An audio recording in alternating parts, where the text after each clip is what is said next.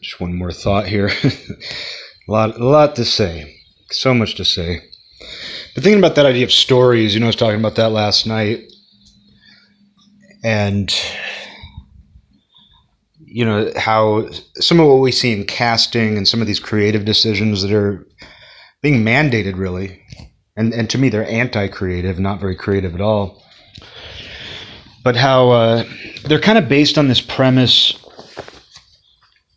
that everybody experiences movie, T V, or books, or comic books, anything for that matter, through this very narcissistic lens where they need to identify with the characters.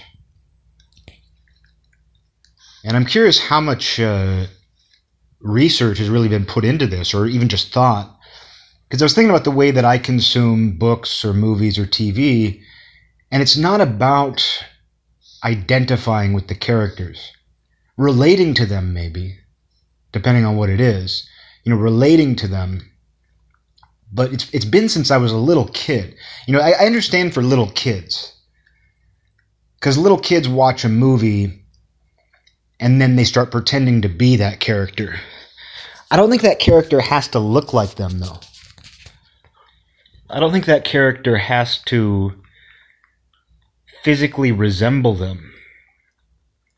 I think the kid will just like a certain character for whatever reason. Like, I can tell you, when I was a kid into Star Wars, like, I loved the character of Lando. And if if my friends and I were pretending to be Star Wars characters, I was more than happy to be Lando. I thought Lando was very cool. And it had nothing to do with, you know, it wasn't me as a, as a white child. Wasn't me as a white baby, little little white baby. Wasn't me as a little white baby. Thinking like, oh, I better like Luke. Luke's coloring is the most like mine. As a little boy watching Star Wars, watching Star Wars, I, I, I, I thought to myself, you know, Luke's coloring, not just his skin tone, but he has the fairest hair of them all. You know, Han Solo, his hair is a little darker than mine. His facial features, you know, I think Luke's ethnicity, I think Mark Hamill's ethnicity is probably closer to mine. I don't know that for a fact, but I just, based on the way he looks. I mean, he could pass for Scandinavian. He might even be Scandinavian or German. Hamill. I'm not sure what that is. It sounds almost, uh, I don't know, I don't want to make a guess, but wouldn't surprise me if Mark Hamill has some Northern European in him, some Scandinavian, German, something like that. But I, I, I never cared about Luke. I never, as as a, I didn't have any friends who were Luke guys. Because, you know, everybody I knew growing up was a white baby. Every little boy in the neighborhood and in my friend group was a little old white baby. We were all white babies. None of us were Luke guys. Like my best buddy Nick was, he was way into Han Solo. Didn't really look like Han Solo. Didn't look like him at all. uh, nobody really based it on that. People were into aliens. Kids were into Chewie. I knew kids who their favorite character was Chewbacca. And if we were role-playing as Star Wars characters or playing with the action figures, they were happy to be Chewbacca. What's he? You know, are kids identifying with Chewbacca? It has nothing to do, really, with, oh, he looks like me, therefore I'm represented. Boba Fett, you can't even see him. People love Boba Fett. He's on the screen for two seconds in those movies. People loved him. They never even knew what he looked like until they ruined him. Until they ruined Boba Fett. So funny. Just it's, it's, it's always so funny to me where what made Boba Fett so cool is you were barely exposed to him. He doesn't even do anything cool. I thought he was cool. You know, Boba Fett's cool. I mean, he looks cool. It's the power of presentation right there. Power of presentation, because Boba Fett does nothing. The Empire catches everybody and gives them over to him. So he doesn't even do anything impressive in, in The Empire Strikes Back. He's just there. And then in Return of the Jedi, they humiliate him. he gets knocked into the pit by a blind Han Solo on accident, and he lets out this really pathetic squeal. Falls into the pit. He does nothing cool. People loved him, though, and the reason they loved him is because, one, he looked cool, and he was also barely on screen. He was mysterious. And they dealt with him a lot in the expanded universe back in the day. A lot of comic books. I think there were probably some novels about him. But the reason why those were popular were because you weren't exposed to him much in the movies, and you thought, what's he all about? He's a man of mystery. People like that. They ruined him by not only showing his face in the prequel, but they had to make his dad, which that's that's pretty high up there in creative bankruptcy. That's like the sort of thing like a, a, a little baby would come up with. Like if you were to ask me, when I was a little old baby into Star Wars, watching it right out of the womb, but when I was a little old baby, if you had asked me, like, what would be a good origin story for Boba Fett? I'd be like, oh, well, his dad was also Boba Fett, but he had a different name, and his dad was also Boba Fett. Oh, and all of the original stormtroopers were clones of Boba Fett's dad, and Boba Fett's actually a clone of his dad, too. Therefore, Boba Fett and all the, the original stormtroopers look alike. Like, that's that's creative bankruptcy right there. I mean, even as a little kid, I wouldn't have come up come up with something that stupid as a backstory. So they ruined him, and then they showed his face, and I don't think he looked very cool. I don't think they chose the best actor. But anyway, um, point being, like, watching Star Wars as a kid, I don't remember identifying. I don't remember, like, seeing the story through anybody's eyes. I just thought some characters were cooler than others. I thought Boba Fett was cool. I thought I pretty much thought everybody was cool. In the original trilogy, I don't think there was any character, good, bad, or otherwise, who I didn't like or who I didn't I wasn't interested in. I liked the aliens. I liked the aliens. I did, though. I didn't need to look like I didn't feel the need to look like the aliens in order to be interested in them or engaged by them or the story. When I would pretend to be Lando or play with the Lando action figure, it wasn't because I identified with Billy Dee Williams. I just thought he was a cool character, and I thought it was a great story, and I got to be an observer to it. That's exactly what I'm getting at. When I watch movies, even as a kid, for the most part. Like, as a kid, you do role play a little more. You do think, like, oh, I'm going to be that guy. But you don't necessarily role play as the character who looks like you or comes from your background, especially in a fictional universe like that. And as an adult, I especially don't do it. You know, my favorite T V show of all time was The Sopranos. Do you think I watched The Sopranos and I go, oh, that's me? There's characters you like. But I don't watch The Sopranos and think, you know, there's, there's relatable things. Like when Tony gets up in the middle of the night and makes himself an ice cream sundae, you can go, oh, it's just like me. When I smoke too much weed, it's just like me. But you don't watch The Sopranos and think like, oh, I, I really identify with Tony. He reminds me of me.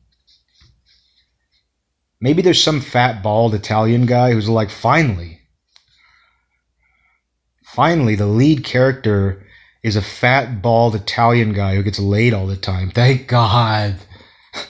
You know, maybe there's some guy out there. I've never even heard of that, though.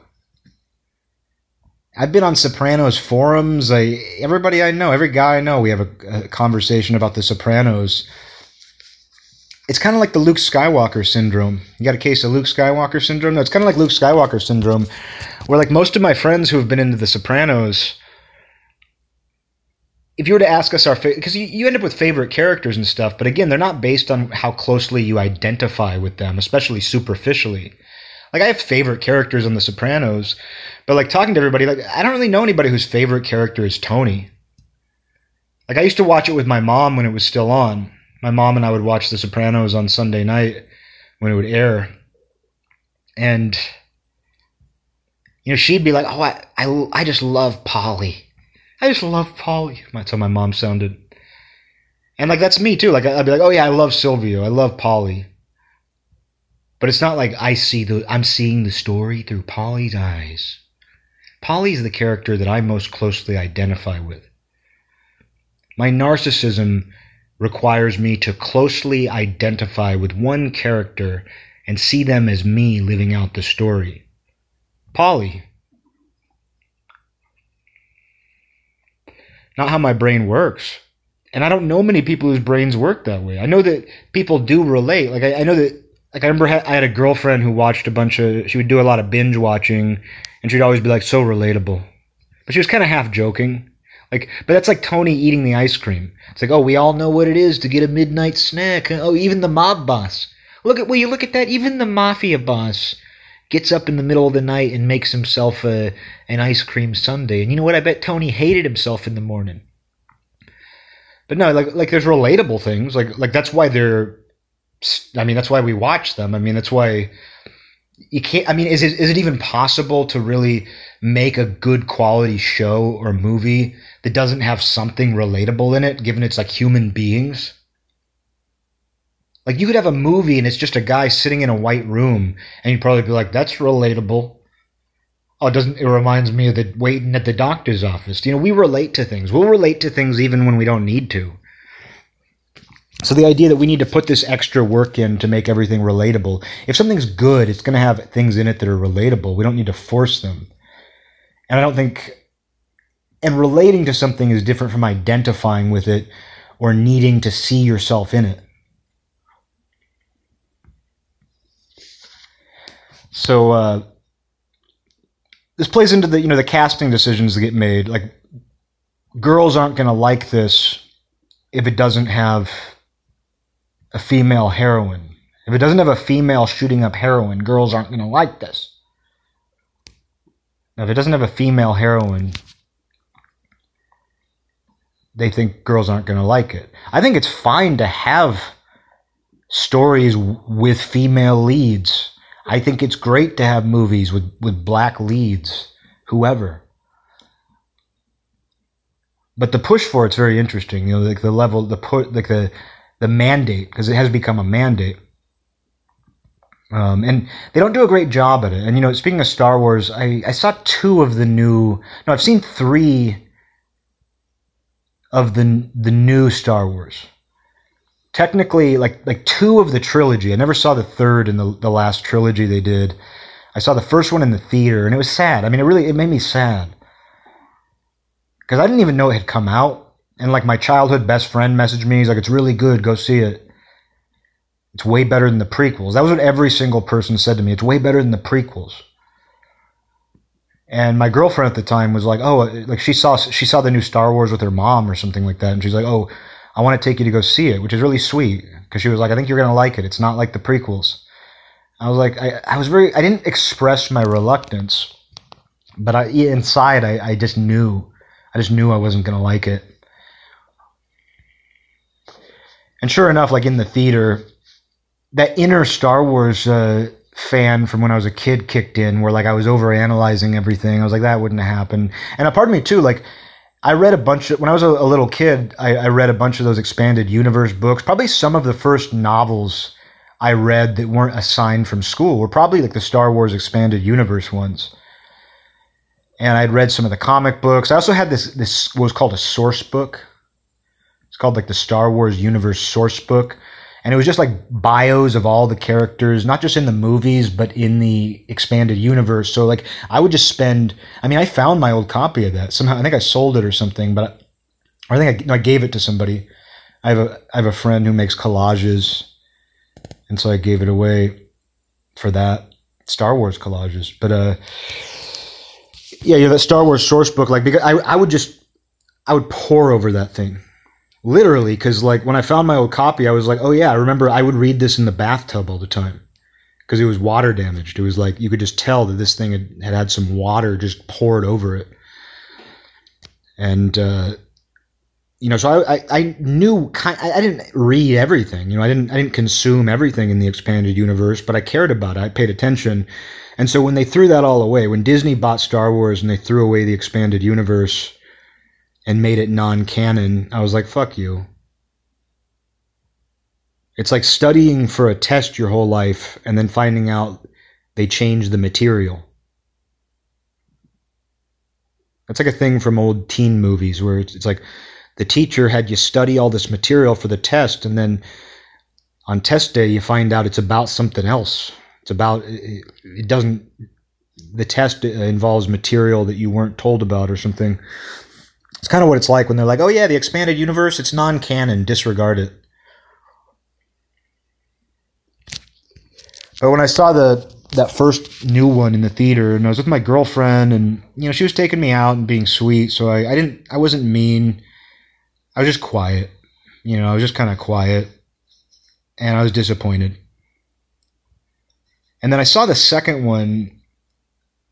Like I think it was when my mom was still alive. Like she had uh, digital cable where you could order movies, and there was one night where I just got really stoned and watched the second one. You know, I didn't hate it.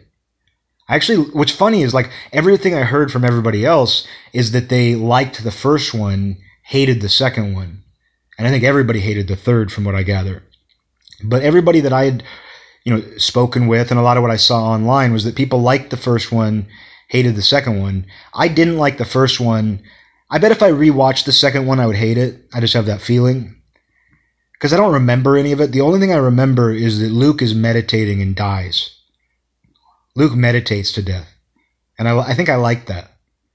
Because I think I'd already started meditating when I watched it. And so I was like, he's just like me. Because I'm trying to meditate to death. The whole the whole reason I'm meditating is I'm trying to do that. I'm trying to meditate to death. Like Luke. No. But really, like, like there was just something silly about that. Like Luke Skywalker dies meditating. And uh, I, I don't even know what happened. It probably sucked. I was just stoned, and I think I was eating. Like I think I was stoned and just binge eating. And so my experiences, my like favorable feelings, probably came from just whatever I was eating or something, from my gut biome. But uh, and then I saw Rogue One, I think it was called. Didn't like it. Had some cool things about it, but just that C G I Princess Leia at the end. That actually ruined the whole movie. It's like I was talking about when I saw Fantastic Beasts, where I, you know, I don't know the Harry Potter world that well. Through cultural osmosis, I know a lot, and I think I saw one of the Harry Potter movies when it came out. Didn't see all of them. Didn't read the books. But I, my girlfriend at the time wanted to see Fantastic Beasts, and I saw. I really enjoyed it. Being totally in the dark on the Harry Potter universe, I was immediately able to like be there. Like I've said before, what's so impressive about Harry Potter, as someone who doesn't actually give a shit about it at all, what's so impressive to Harry Potter is that even as someone who doesn't give a shit, I can watch one of those movies and get it. I don't feel like I'm, it's not too esoteric. Like I'm not watching, like when I've tried to watch Star Trek, it's too esoteric. Like I feel like there's like, you have to like start from the beginning and really get into it. Harry Potter though, like you can just on a whim watch a movie in that universe and you can immediately get it. But yet it's very detailed and intricate. It's not because it's oversimplified. It's like there's actually like a ton to the lore and the storyline and everything. There's a ton going on. Like she really thought through, she really put a lot of thought into that world. She's an amazing world builder. I have no interest in ever reading any of her books. You know, I just saw the movies kind of on a whim with other people who wanted to see them, but really an incredible world builder. And there's not really a higher compliment I can give to somebody uh, like an author or a filmmaker or anybody. Like that's pretty much the highest compliment I can give them. You're an amazing world builder. And I feel that way about The Simpsons too. Like I'm not a Simpsons fan. I grew up in the the peak years of The Simpsons. I would watch it if it was on, but didn't really care. Just didn't care about The Simpsons. But what I what I actually liked about it, the thing that I liked about The Simpsons, and it was funny back then and everything, but what I actually really liked about The Simpsons was Matt Groening, who went to my college, is an incredible world builder. Like he really built Springfield. It's not just a cartoon with a town and you see different parts of it now and again. Like most cartoons don't feel like you're actually in that world. But The Simpsons, it was really amazing. And I knew this kid who had a map of Springfield. It was a cartoon map of Springfield. And I was just like, this is amazing. What it reminded me of is looking at the fantasy maps in the beginning of uh, fantasy novels. How every it's not a fantasy novel if it doesn't have a map of the different continents and cities in the front of the book. It's not a true fantasy novel if it doesn't have that. But seeing the Simpsons map, the Springfield map, I was like, this is awesome. You know, this is really cool. I don't, it doesn't make me a bigger Simpsons fan, but clearly this guy built a world, and J K. Rowling did that too. But, you know, Fantastic Beasts, you know, I loved it. I wouldn't be able to tell you what happened. I don't remember a single, I don't remember anything about the plot or the characters or anything, but I loved it. I really enjoyed it in the theater. And then at the very end, the bad guy throughout the whole movie is unmasked. And it's Johnny Depp with bleached hair and probably an earring and like a mustache or something. He definitely has bleached hair and a mustache. And my girlfriend and I were both just devastated. It really ruined the movie for us. Like, it was right at the very end, too. And uh, it's almost like a song or something, and you've been listening to the entire song, and you're like, this is amazing. This is an amazing song. And at the very end, there's a riff or vocals or something that are just god-awful. That's kind of what it was like. It was just like, oh, yeah, we're going to ruin the movie for you. Oh, it's Johnny Depp looking like... He might as well be Jack Sparrow with a haircut. Same thing for the, that Rogue One movie in Star Wars, where it was like, this is kind of cool. I mean, it flows. What I remember about that movie is just the story flows really well. Like, the action flows very well. Didn't really care about it that much, but then... It was fine, but then what makes it a double thumbs down is that whole C G I of Carrie Fisher at the end. That uncanny valley Carrie Fisher. Nope.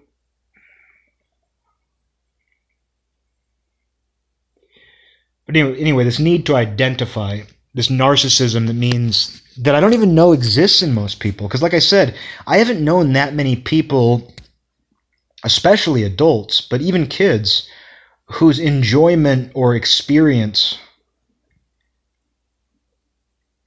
watching something, a movie or T V or reading a book, I don't know that any who where the attraction, where the immersion comes from, like needing that character to be as much like you as possible. Just I've never I've never experienced that.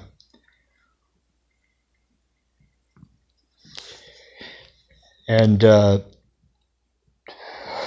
But that seems to be the motivation, you know, because that seems to be the steel man argument for this, the diversity in casting. The steel man argument seems to be there are people out there who feel alienated by movies where nobody looks like them because they need to relate that way.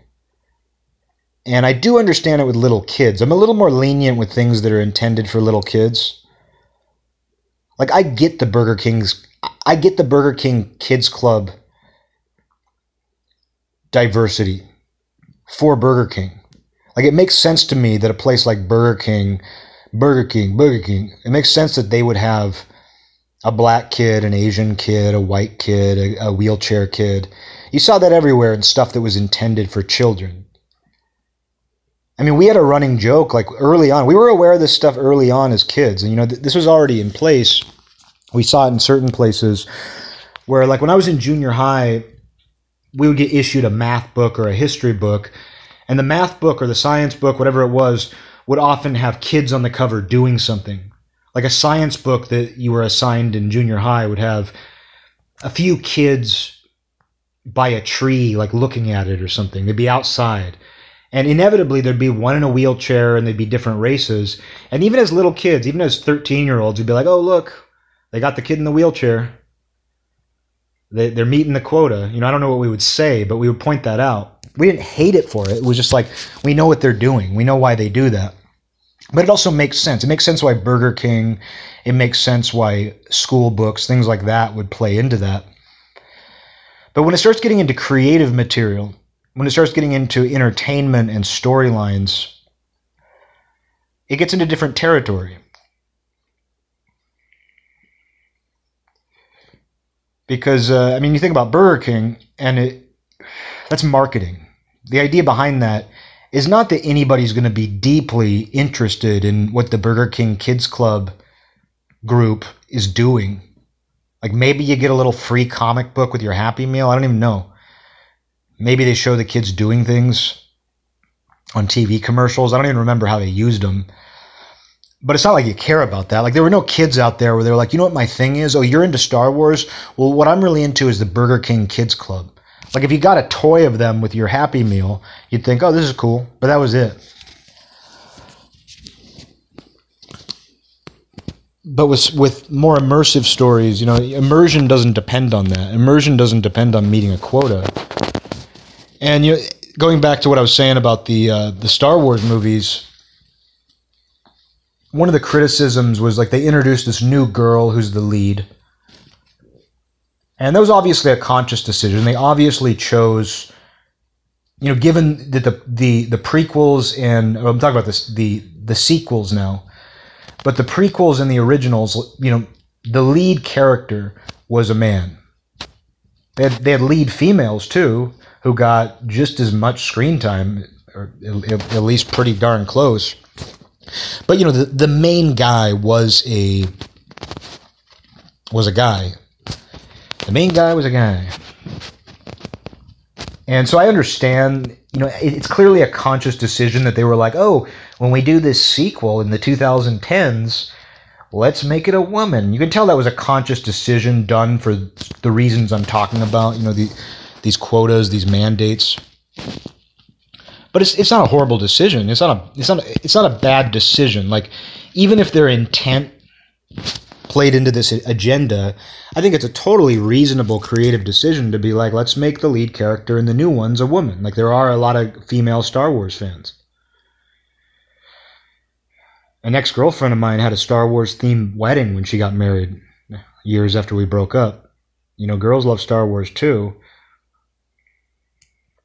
But that should also tell you something, that the girls I knew who were into Star Wars didn't feel alienated from it because the main character's a guy or anything like that. But still, I understand, it, you know, it's still, a, I could see where you can do that creatively. Let's make it a woman.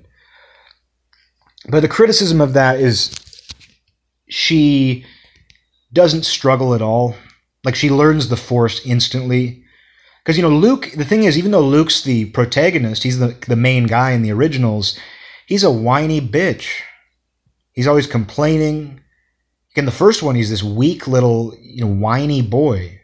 He's a little baby. In the second one, he, you know, he's whiny too.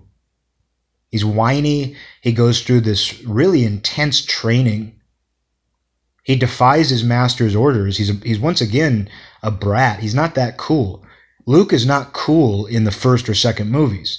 The only time Luke is cool is in Return of the Jedi. And that's kind of the point. The, the point isn't that, like, we need the main character to be really cool. The point is, like, he's he's a he's dough. You got to work this dough into a, a good shape. You got to work this dough, and you know it's going to take a while to bake it. And then by Return of the Jedi, you're like, yeah, Luke is a cool character now. But it takes a while. But the criticism of uh, the, the new sequels is just that they introduced this girl, like, there's no character arc. She's just a badass right away. She's a badass woman right away, and she can do everything. And that kind of plays into, you know, the way women have been framed, where if you show women in any way that isn't flattering, even in a creative storyline, it's seen as misogynistic. Which is why you'll never see a woman get humiliated on a T V commercial. The people who get humiliated on T V commercials are, one, men, two, specifically white men. Just a fact. That's that's the the that's mandatory. If you make a television commercial today, for whatever reason, a lot of commercials, a lot of products are marketed around humiliation. They have to depict a stupid person being humiliated, and then the smart, wise person suggests the product they're trying to sell. That's the formula. It's, we're going to have a person who's really stupid and acting in a way that's humiliating. We may even have that person be humiliated, and there's going to be a, a wise person or a, a group of wise people who put them in the right direction. And setting them in the right direction means the product the commercial's trying to sell. And it's not just people, though. The formula is you have a white man being humiliated, just a stupid, embarrassing white man. There's even a lot of commercials where, where the man gets physically assaulted. If you watch T V commercials, just pay attention. You'll see this. I'm not making this up. But you will you you you will not see a woman be stupid. She's she you know in a commercial with a man and a woman, the woman is the one who gives the man wisdom, and wisdom in this case is here's the product we're selling. Oh, the woman knows best. Buy our product. And then when race plays a role, of course, you know it's the white man or the white couple who gets humiliated. It's just the formula. It seems to be mandatory. And so, like, with the Star Wars one, it's like, I don't know if they just were bad writers, bad storytellers, or if they were like, oh, we can't show her doing anything. We can't make her like Luke. You know, we can't make her annoying. Like, because, like, if you just gave her Luke's lines, what we call Luke's lines. You've heard of Robert's Rules of Order? Well, we got Luke's lines here. No, but if you gave her Luke's lines, people would be like, oh, they made her out to be a stereotypical complaining woman. They made her out to be a whiny, complaining, infantile woman, you know, in misogyny. There's real misogyny. I was talking to a friend, you know, about it, a woman. You know, I, be- I believe misogyny exists. I, I've, I've witnessed it. I've heard enough stories. I've seen enough evidence of it. I know it exists. But I'm not going to use, because I know it exists, I'm not going to use it when it doesn't apply. But point being, like, it, you could have given that character in the sequels Luke's exact lines from Empire and uh, A New Hope, and somebody might have complained. They might have been like, this is an unflattering portrayal of a woman. Meanwhile, what is what Luke was just doing is he's he's a character in the raw. He's not cool. He's not a Jedi. He's nothing. He's just a boy, and he's not a very cool one at that. But, you you know, there might be an issue if you had a, a female character like that, and we don't see them. Like, women in, especially any story that involves adventure or toughness, like, women in those stories, they're like right, they're like straight out of the package badasses. A straight out of the package badass. No need to work up to it. No need for a story arc, a character arc. Just right away, that's how it is. But, uh, you know, if there are little girls out there, though, who, like, what was missing from Star Wars all these years, they just felt they couldn't get into Star Wars, or Star Wars was missing that little thing because it didn't have a female lead, well, good for them. I'm happy for them. I really am. If there are little girls who felt that way, not because they were told to feel that way, but if there are little girls who genuinely feel that way, I'm happy for them, and I, I have no problem with that whatsoever. But just how far does it go? And how important is that?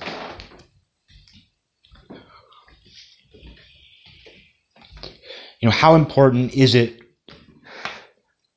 not just to make movies intended for kids that way, but to make everything that way?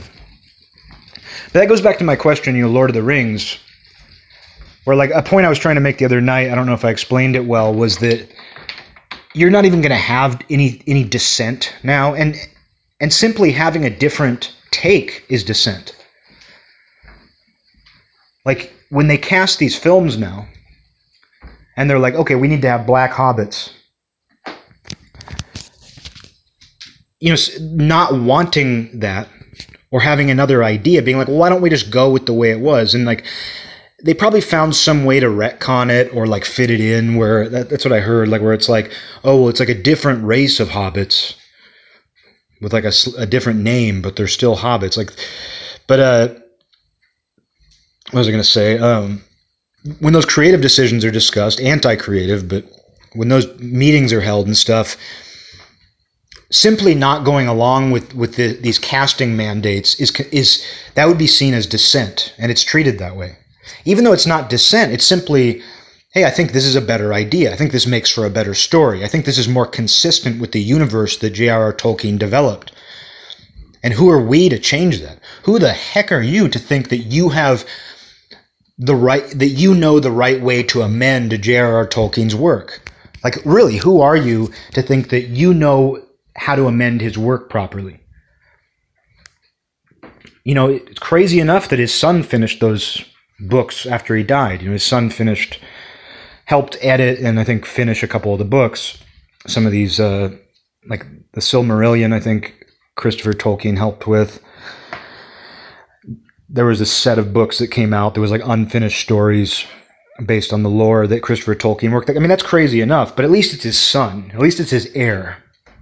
But for people who are just disconnected, like even if the family signs off from it, like people who are disconnected from him, have no connection to the man, who are like, let's do this with his world.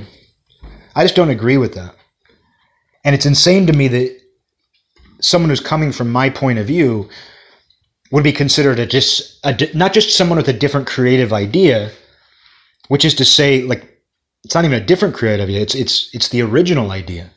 It's based on the man's, it's based on the the world the man created. It's based on the, the stories the man created. It's not new. But that's kind of where we're at now. Where if you're in that meeting where they're casting that Lord of the Rings T V show or coming up with ideas for it, and you're like, well, I think we should stick with the, the same basic framework that he that he was using. You're seen as the radical. You're seen as the revolutionary. And the industry has weeded that out. They've weeded the so-called dissenters out. And that started with Lord of the Rings. This started with The Hobbit.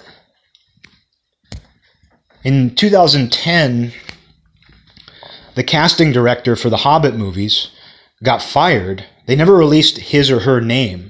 I think nowadays, if this happened now, in two thousand twenty-two, I think that person's name would be all over the place and their life would be ruined.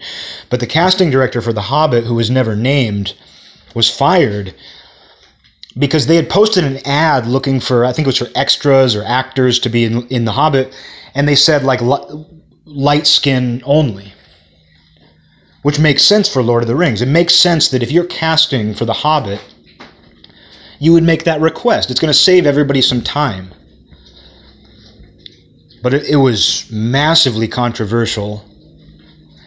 A video was also a video also got out there where showing the casting auditions where like a Middle Eastern woman had tried out for a role. I think she had tried out, I don't know for, for what, but she had tried out for a The Hobbit movie, and the, that same casting director told this Middle Eastern woman, like, oh, we're, you know, your skin's a little too dark for this character. And that was, you know, that added to it. Like, oh, they're, you know, they're, they're not hiring uh, dark-skinned people to be in a movie that's about f- fair-skinned fictional races based on Europeans. But that casting, this is two thousand ten, that casting director got fired. So, so what you can learn from that is that was two thousand ten. In two thousand twenty-two, that person's not even going to be hired in the first place. That person's not even going to be there. Everybody who's participating in these projects is on board. They're going along with it, either because they want the work or because they they believe in this stuff. But that's the point we're at now. Like, I don't think there are tense meetings about this stuff in Hollywood, because I think they've either coerced all of the people they need to coerce, or they've weeded them out. Probably both.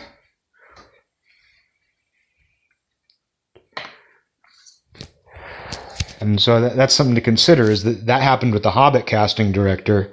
So you know nobody's going to try that again. Just crazy. But, you know, it goes back to the question I was asking about, like, women in Star Wars. Like, I knew girls who loved Star Wars. It never, and they, you know, they didn't care about uh, Leia necessarily either.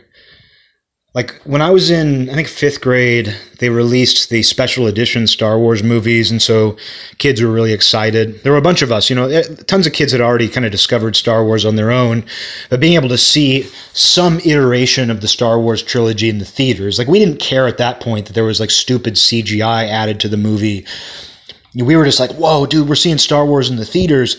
And not just that, like, there's all this new shit to notice. I know these movies like the back of my hand, but I'm seeing it on a huge screen, and like they added all these little things to it. So it was fun in that way. As a kid, that was fun. Now I don't like it. You know, like like once I was able to actually watch the special editions with a sober mind, because a kid doesn't have a sober mind. A child's brain is not a sober brain. And uh, with a sober adult brain, that probably isn't wasn't actually sober, but I remember being like, oh yeah, these suck. It was a bad decision to, for him to fuck with these. But, you know, all the kids got excited, and that included girls that were in my class. There were a few girls, not a lot of them. I'd say there were at least like two or three girls in my class, though, who were really into Star Wars at that time. But what's interesting is I remember, like, we had this, we did this thing where the entire class did this contest or something that involved like writing. I don't know if the entire class did it, but it was done through our s- school. It was weird. Like it was some sort of a, like a, like a contest where each kid had to like write who their favorite character was. And then it would be sent in to Lucasfilm, and then like the best explanation for like why you like a character might get you a prize. We never heard anything back. I don't know what kind of prize it was. But I remember this girl in my class, she wrote it, because we shared them with each other. And this girl in my class, like her favorite character was Han Solo. And you know, I, I don't think she was a lesbian or anything. She was a girl. Just a little girl. But she loved Han Solo. She thought he was awesome. I think that was my girlfriend's favorite too. My girlfriend who was obsessed with Star Wars. I don't remember her being a Leia girl. What we like to call a Leia girl. I think she was into just, uh, I don't think she needed to identify. Like, she was a girly girl. My ex-girlfriend was a girly girl, as girly as you can get, really. Still, though, like, she liked, she just liked it as it was. I don't remember her having any criticism. There was no but. Like, she loved Star Wars. There was no, like, but I wish that there was a, a girl with a lightsaber or anything like that.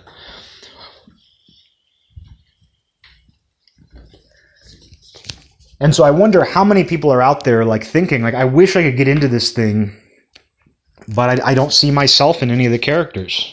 How common is that? I'd like to know the, given how, how heads, how we've just, uh, we've dived into this way of thinking. Like, I wonder what kind of data is out there that suggests that these decisions are informed by what people actually want. And we can see these things often don't do as well too. I think that that's something that has to be considered. When they make these decisions, the product usually suffers, and it's not as popular. So it doesn't really seem to be speaking to a significant audience. There don't seem to be that many people out there who up to that point felt deprived by Star Wars. And with the black thing, because I mean, like, the big, I mean, and the thing is too, the way that they use black people, this tokenism, it's far worse than the, the tokenism that they accuse other people of. Like black Anne Boleyn. Making Anne Boleyn black is distracting. It, you know, it's ahistorical, of course. And it, uh, oh, I mean, that, that one just, it's so obvious. Um, but uh, making, a, making Anne Boleyn black, what was I going to say about that? Well, first, like, I don't know who was asking for that. I don't know what black people were out there, which black people were out there thinking, like, man, I really wish I could watch a movie or T V show about Anne Boleyn. But, you know, I can't get into this historical drama about a British king and his wives unless one of them looks like me. And I'd be curious how many black people even watched that. Oh, uh, the Anne Boleyn thing, like what got me thinking about that, though, was um, the tokenism. That's just such blatant tokenism. Because clearly the selling point is that this is going to shock you. We're making her black. It's a different form of tokenism, but it's still it, that's still exactly what it is. And they're using those tokens. They're using people as tokens. And it doesn't... It doesn't... It, it seems to be... Um, They seem to be using people as props in that way. And with Lord of the Rings, it's the same question where I'm like, who out there was into Lord of the Rings, either the books or the movies, and thought, I feel left out? This is a movie about fair-skinned races in a fantasy world inspired by Northern Europe. I feel left out. I mean, obviously, as it was, as both a book and a movie, it spoke to an unbelievable number of people. So if some people did feel left out or simply weren't interested, maybe it just wasn't for them. Because it, a lot of other people, a significant majority, were totally cool with it. So was there some black nerd out there who was like, man, I love Lord of the Rings, but I don't feel represented? In which case, what's the problem? If you love it already, what's the problem? So the idea is that, like, making this decision, because, like, if somebody's already a black Lord of the Rings fan, which is pretty cool. I've never met a black, I'm sure there's tons of black Lord of the Rings fans, but I've never met one. But if somebody's already a black Lord of the Rings fan, it's kind of like the girls who were obsessed with Star Wars, where it's like, they don't, they don't seem to have been alienated by it as it was, and they seem to love it as it was, so it doesn't seem like this is for them either. It doesn't seem to be for the black Lord of the Rings fans because they're already fans of this thing, so why shake it up? And uh, so, you know, you just, you just wonder who it's for. I, I have an answer to that. But it, then if, the, if there's people who didn't give a shit about Lord of the Rings their entire lives, and now because there's non-white characters, now they like it. You know, I'd like to see the data for that. Black Lord of the Rings fans, well, they're already fans, so it doesn't seem to be for them. So who are these mythical fans who couldn't get into it until they made these decisions? And I wouldn't harp on this if that wasn't the argument that's often made for it. The argument that's always made is people feel left out. People feel alienated. They feel marginalized because not every story has somebody with their skin tone. And how specific do you want to get? You want to get into hair color? You know, there's, you know, like I was saying about Tony Soprano, you know, there's not many stories where a fat, bald guy is an alpha male who gets laid every day with beautiful women. And people love The Sopranos, but I don't think there were anybody, not even fat, bald Italian guys, who liked it just because he looked like them. I think they would have liked it anyway if it was as good as it is.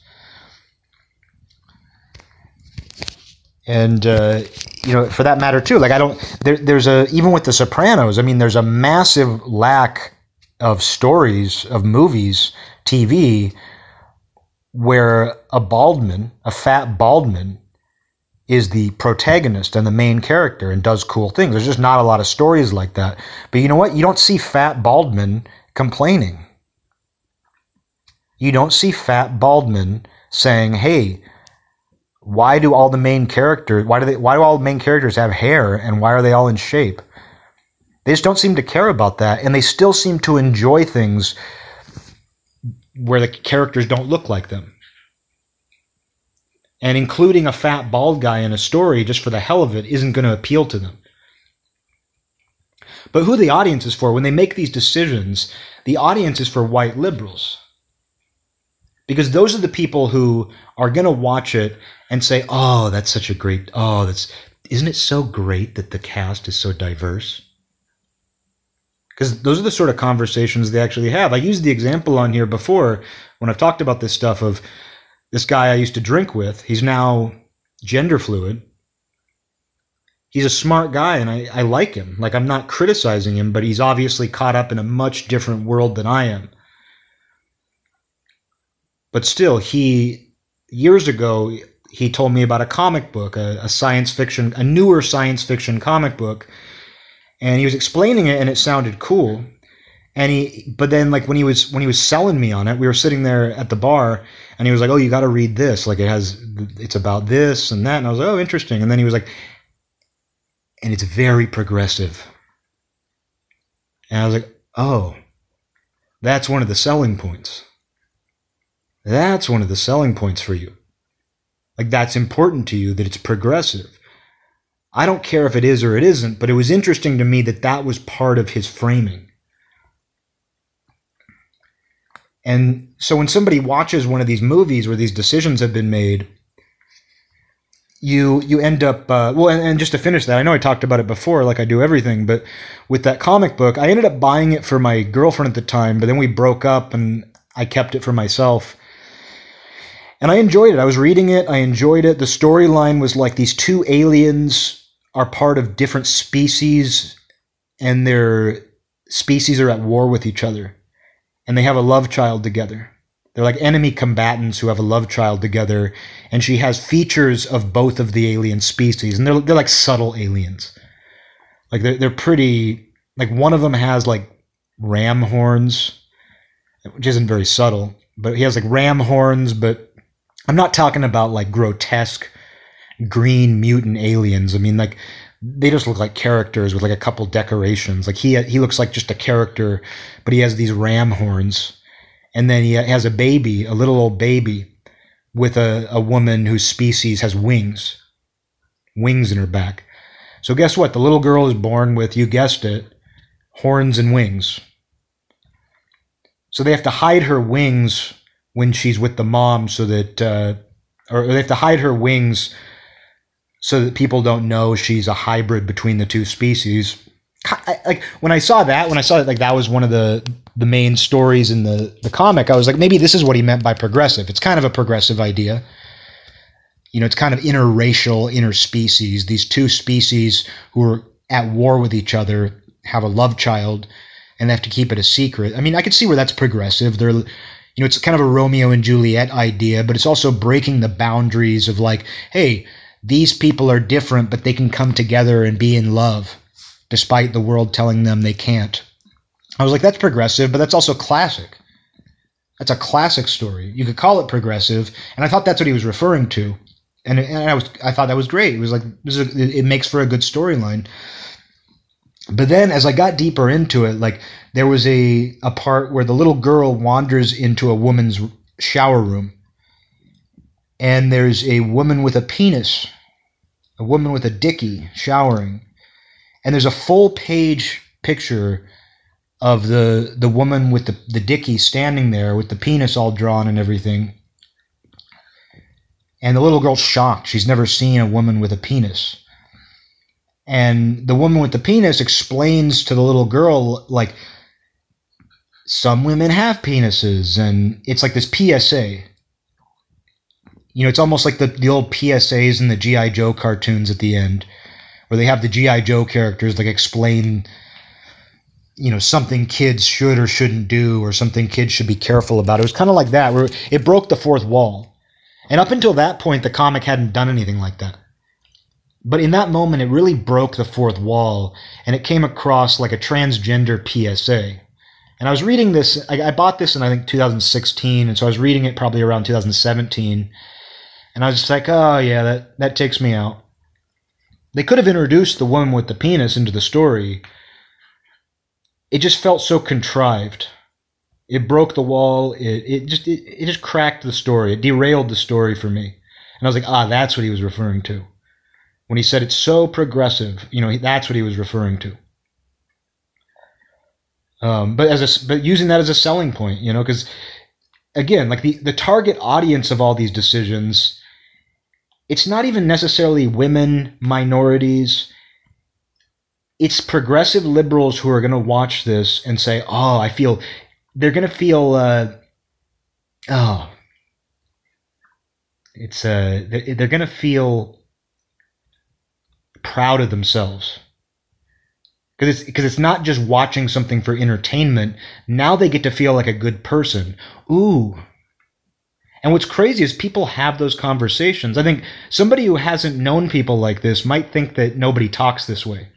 Like they might think nobody would ever try to recommend entertainment to you by saying, and it's so progressive. Truth is they do. I've been around people who will say, like, oh, you should check this out. Like, it's so diverse. Like, they don't even try to reword it. They don't even try to put it in their own words. It's it's shameless. And so they watch this stuff and they pat themselves on the back because not only are they consuming this entertainment, but they get to feel good about it because it's it's doing something. It's doing that thing that every single person and thing in their life is saying you have to do. And, uh, you know, when, when I think about all this stuff, I mean, pretty much where I'm at is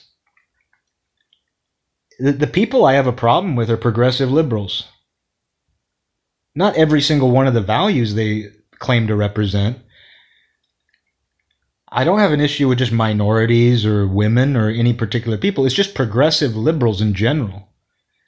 They seem to be the ones that are causing the most issues. And you go a little deeper on that as to, you know, who those people are and everything, but I'll save it. But it, they seem to be the they seem to be the ones making these decisions for themselves. Progressive liberals are making these decisions for a progressive liberal audience. And I don't even think the minorities that they claim to be inviting in give a shit. I don't think you're going to see a bunch of black people running around talking about Lord of the Rings. You know, it, it's if there are, the few that are, are already part of that cult. There are they're they're the ones who are part of that same cult. And it, it doesn't seem to be reflected in sales and numbers. That's the other thing. That's I could understand that argument. As I've said before, I actually, I actually respect money. People talk a lot of shit about money. It's made up. It's this weird number system, especially now, like in the age of online banking and debit cards. Money is just like moving these numbers around. And I don't understand it. You know, I'm not an economist. But even on the most basic level, I don't understand economics where... Like, I, I don't understand why they can't just, like, given that this is all just moving numbers around, I don't see why they can't just be like, hey, we're going to add an extra zero to the end of your bank account, to the end of your checking account total, just because we can. Because everything's on a computer and we're just moving numbers around, because money's just sliding cards and moving numbers around. Let's just add an extra zero, give everybody an extra one thousand dollars. But somehow that would destroy the entire economy. I mean, I guess that's kind of what those uh, stimulus checks were, like a, like a, a more roundabout version. And that apparently is, you know, that hurts the economy to give things like that out. I, I don't really understand that stuff. I know enough people say it that I guess it's true, as if that's a good argument. But still, like I, I trust people when they say that, like, oh, if you gave people ten thousand dollars randomly just by typing in an extra zero on their bank account, it would crash our economy. Like, I trust people when they say that, but I also don't understand it. But, you know, I respect money. I, I money is not a motivation for me. I'm not a money guy. I don't care about money. I don't love money. But I respect money. I respect what it represents. You know, and, and to have developed that system and to have it work even as well as it does is pretty freaking impressive. And... I, I don't know. I respect money. I think you have to. You know, I, you know, I'm a stingy guy. I'm a stingy old Capricorn. But I do have a certain respect for money. As a result, like, even though I don't think it makes for good creativity, I actually respect when someone just says, oh, we did that to sell it. Like selling out. Like if something sells out blatantly, I don't really mind it. Like if if it's self-aware, like if somebody knows they're selling out, it doesn't bother me. It's when people try to hide it. So if that was the motivation for all this stuff, like if mandatory diversity casting or changing characters to women or black people or all these things that these formulas they follow, if this was resulting in just massive profits, I'd be like, okay, I understand. Turns out there was an audience hungry for this. It makes complete sense that these companies who want to make a profit are making decisions that give them more money. Turns out that doesn't happen very often. It turns out a lot of times, actually, these things tank. The T V shows get canceled. The movies don't do well in the box office. They're widely panned. Not just because of these obvious decisions that are being made, these obvious agendas, they're getting widely panned just by people who are like, this story sucks. This isn't well done. So money isn't the motivation. And occasionally something that takes that approach will do well. And people wave that like, look, look, changing this and doing this made a lot of money. Those tend to be exceptional, and I've paid attention to this. These things usually don't do well. So profit isn't the motivation. And we've seen from some of the decisions that get made, like by Disney, different companies who are very profit-oriented, we see where they make these decisions and lose money, and they still double down. They stick with it, which tells you something else is going on beyond just money. As much as our culture has been framed around capitalism and ultimately, everything boils down to money, especially in the mainstream, especially in mainstream entertainment. What we're seeing right now is very interesting. Like, detaching myself from opinions and all of that, it's simply very interesting to see all of these big for-profit companies making decisions that hurt them financially or are less profitable than the alternative, but doubling down on it. Very interesting. Makes you wonder where this is all coming from, and speaks to the fact that there's obviously an agenda that goes beyond simply storytelling. This this isn't coming from a place of, oh, we think this would be the best story to tell. It's not coming from that point of view at all, because these stories often suffer. It doesn't seem to be coming from a point of view of this will be most profitable. So if it's not about telling a good story and it's not about being profitable, what's it doing? Well, it's political. It's political. It's propaganda. And that's why people don't like it. And when people push back on this kind of thing, it's because deep down, like, they feel like... Uh, the comparison I've made on here before with it is you suddenly feel like you're watching a, a commercial or an advertisement. Like, if you're watching something and you suddenly realize that it's trying to sell you something, you get a sinking feeling and you don't want anything to do with it. At least I don't. And that's how I feel with these. Whenever I see one of these decisions made, whenever I'm watching something and I see an example of that, I think, I suddenly, I'm suddenly no longer immersed, and I feel like I'm watching a commercial. I feel like I'm watching an ad.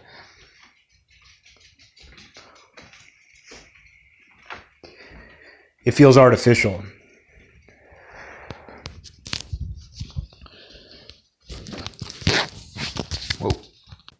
Almost dropped the phone here. But what's funny about this is a lot of these same people who are into this stuff are very anti-sports. They don't like sports. They think sports are bad. They think sports are evil. They think the N F L is evil. When the N F L and professional sports, they're naturally doing what all these people are trying to do with these stories, where... I mean, I think about myself, like watching tons of football as a kid and being into, as a kid, I liked baseball and basketball too. I was just into sports, but I loved football. And here I am, a, a kid, a Scandinavian American kid in the Pacific Northwest, in a suburb of, the, of Seattle, a very white area. But I had posters and pictures of black dudes all over my walls. Like, if you were to go into my childhood bedroom, there's posters of black dudes all over the walls. Football players. I, I worship these guys. I thought they were the coolest people in the world. I didn't need to identify with them. I was like, these guys rule. They're amazing. Emmitt Smith, that guy's amazing. Amazing. Emmitt Smith, Deion Sanders, all these guys who were the stars of that era, I worship those guys. And most football fans are introduced to a lot more black people. They pay attention to a lot more black people than they ever would have naturally. And while there might be some football fans who watch it and grit their teeth and they're like, oh, I hate black people, but I love this sport. I hate black people, but I love this sport, so I'm going to watch anyway. That might describe some people. Very few. I've known a lot of football fans. I mean, when I watch football, like, for example... I mean, it's not like I see the black players and I, I think, like, everything they do is relatable. For example, like, black players dance and celebrate way, way, way more than the white players. And when I see a black player dance on the football field, it's foreign to me. Sometimes I'm like, what am I watching? These dances. This is not something I relate to. But it's what they do. It's simply what they do. It's it's a different, it's it's a person from a different culture. It's a different ethnicity that is really into dancing. So they celebrate by dancing, and they celebrate more than the white players, just how it is. But uh, beyond that, like there's not really, beyond that, I'm just watching football, and I like the players I like. I like some black players, don't like others. I like some white players, don't like others, just how it is. But it's it's all about the game, and it's all about the indiv- it's all about the personalities and abilities of the individuals. But by being such a big sports fan, I mean, sports was like a, a precursor to what we're seeing now. Like what they're trying to do by like having half the cast be black in every single movie now is that was already realized when I was a kid watching football. Like watching football, I was like, oh yeah, you know, every you know most of the players are black, and that's cool. Like I wouldn't have recommended, like even today, I mean, I still love football. I'm finding it harder and harder to watch the N F L these days. But I still love football, but I wouldn't recommend football to somebody. I wouldn't tell somebody, hey, you should really check out the N F L. It's very progressive.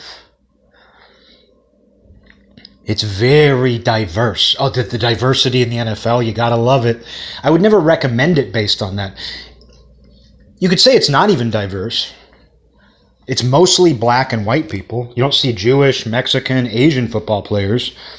But it's diverse based on the really shitty definitions we use today, which just means like people who aren't white. But still, like I could, I could recommend the N F L and be like, it's very progressive. You cheer on predominantly black teams. You cheer on predominantly black, wealthy men. That's that's what you're doing. Like when you watch football, you're cheering for mostly black guys who make more money than you've ne- than you've ever seen. That seems progressive. That seems pretty progressive to me. But uh, and that's why like all the Colin Kaepernick stuff is such bullshit. You know, that's that's why that's such bullshit, because it's like, I mean, even talking about playing sports. Like, if I hadn't played football, I played youth football, and that not only put me in contact with more black people than I'd ever been around, it put me on the same team as them.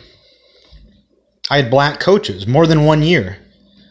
More than one year. I had like, I had like three or four black coaches over the years. And I've talked about Big Dog on here. I did an episode about my coach Big Dog, who was an extremely, man... I would say he he was a just an extremely tough, mean black man who people said used to be a drill sergeant. I never knew if that was true. I never found out if Big Dog truly had been. He was like a middle-aged black man. I never found out if he had actually been a drill sergeant. But even if that's a rumor, like even if there's a rumor that's not true about somebody that they used to be a drill sergeant, that tells you about, you know, how they are. Like the fact that even a rumor, the, the fact that a rumor even existed that Big Dog had been a former drill sergeant tells you about what kind of coach he was. He was like a drill sergeant. He was tough. But you know what? I never respected a coach more than him. I've talked about him on here before. I had such respect for that guy. I was terrified of him. I was terrified of disappointing him.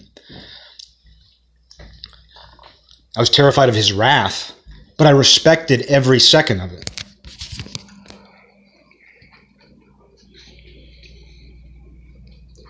I wouldn't have had that experience with a black person. And it wasn't because anybody tried to prevent that. It wasn't that growing up in Kirkland, Washington, involved people deliberately preventing little old me, a little white baby like me, from having a mentor. I mean, a coach is a mentor. Not like I, I knew him past that year. But still, like, it's not that anybody was preventing me from having a black mentor. It's just it just wasn't something that was readily available in the place that I lived. It just wasn't it wasn't it wasn't something that would naturally happen just based on demographics and all that. But because I played youth football, I had more than one black coach, and I liked them all. My favorite coaches were the black guys. I had another, another year I had a guy named Larry, a black man named Larry. Big Dog and Larry might be two of my favorite coaches out of all those years playing. And uh, that's pretty cool that, like, as a kid who grew up in an area who would never have that kind of interaction, you know, yeah, there were there were black kids in my school, and I saw black people around. There was a black janitor at my my elementary, whatever. But I wouldn't have had that that kind of direct interaction with the guy.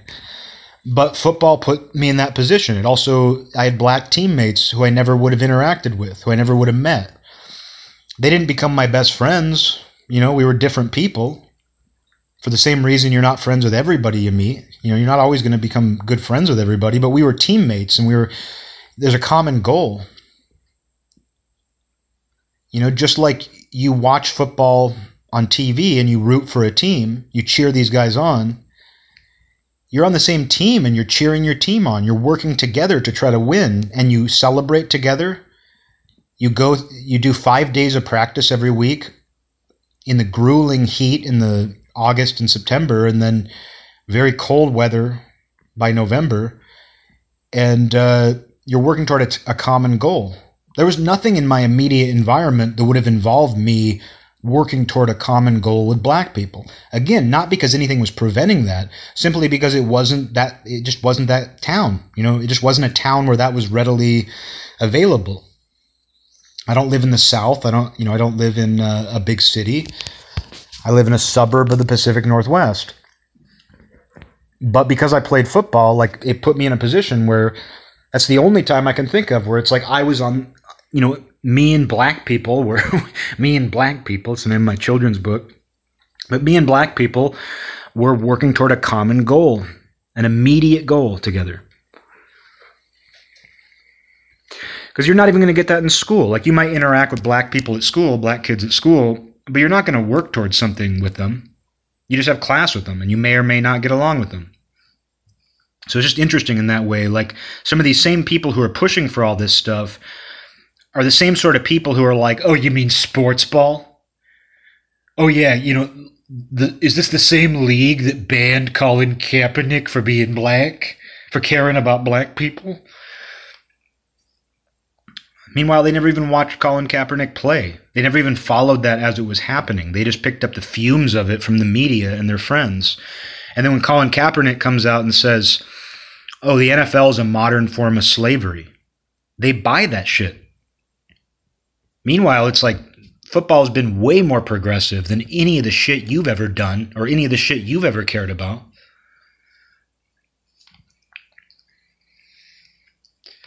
It's modern-day slavery where black men who came from nothing are making tons and tons of money and receiving adoration from everybody.